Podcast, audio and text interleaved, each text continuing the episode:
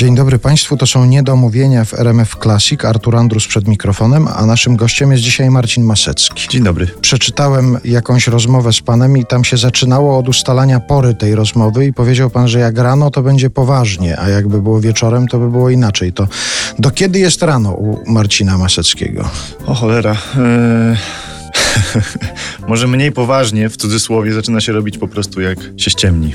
Jesteśmy w pomieszczeniu w miarę zaciemnionym, to mam nadzieję, że tak do końca poważnie nie będzie, ale zobaczymy, jak nam pójdzie i w którą stronę pójdzie nam e, ta rozmowa. Nowa płyta jazz bandu Młynarski Masecki się ukazała i też zobaczyłem taki wpis e, na profilu facebookowym, że duże emocje. To każda płyta to są duże emocje, czy, Oczywiście. czy, czy ta to są jakieś szczególne emocje? No, każda płyta to są duże emocje oraz ta to są szczególne. No o tyle szczególne, że po prostu ona wydarza się teraz na dniach, więc jest to kumulacja pewnego procesu. Też tak się właśnie nawet taką mam refleksję z, z ostatnich paru dni wokół premiery, że z perspektywy artysty, czyli twórców tej płyty, no to my nad nią pracujemy od roku. Wybieraliśmy piosenki, planowaliśmy całą pracę, całą produkcję już od dawna i ten moment, kiedy w końcu dostaję płytę do ręki i ona wychodzi na rynek, tak naprawdę to jest dla mnie koniec pewnej historii, tworzenia czegoś. I teraz przychodzi moment dzielenia się ze światem.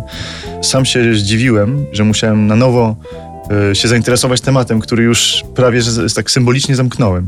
Mhm. I już jestem myślami w dalszych projektach. No ale to tak tylko taką kuchnię tutaj panu relacjonuję.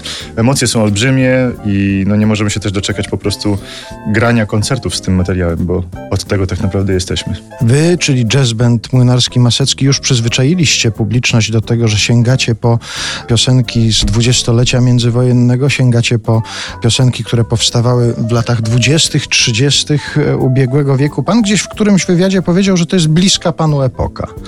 No tak. Czuję jakąś y, metafizyczną po prostu połączenie, takie, które ciężko mi określić, chociaż nie chodzę w meloniku i no nie udaje jak gdyby, że żyję w tamtych czasach. Coś mnie tam ciągnie. Niewątpliwie jest to połączone też z moją edukacją w domu. Muzyka z tamtego okresu leciała często bardzo i to była taka chmura dźwiękowa, w której się poruszałem jako dziecko. I potem jak się zainteresowałem grą na pianinie w wieku 8 lat, to poprzez występ pianisty ragtime'owego. Od tego zacząłem i to, no, to też na pewno jest y, bardzo istotne. A gdzie to było? Gdzie, gdzie go pan To zobaczył? było w kalifornijskim Disneylandzie. O, To proszę. była wycieczka, po prostu y, rodzice mnie zabrali do parku rozrywki y, i tam był pawilon taki, mm, no pewnie jakbym go dzisiaj zobaczył, to bym się uśmiał, pewnie plastikowy i, i banalny, udający bar westernowy i tam no, pan przy białym pianinie grał ragtime normalnie na etacie, po prostu grał od rana do wieczora. Niewykluczone, że był bardzo znu- znudzony tą robotą, ale y, wzniecił we mnie pewien ogień, który trwa do dziś. To jest muzyka jeszcze starsza, ragtime to jest przełom XIX i XX wieku. No ale od tego, co jest 100 mniej więcej lat, mniej więcej lat temu się zaczęła moja fascynacja muzyką. I to jest jeden powód, a drugi to też mi się wydaje, że to jest trochę dawniej niż to, do czego mamy dostęp. Czyli to są ludzie, których już teraz nie ma. To jest, jak dobrze to powiedzieć, pierwsze pokolenie, którego już nie ma. Czyli to jest jak gdyby początek historii. No bo trochę wcześniej to jeszcze są ludzie żyjący, z którymi możemy mieć kontakt. A to już jest e, historia, to już jest mit, więc tutaj już zaczyna pracować wyobraźnia. No i to jest atrakcyjne.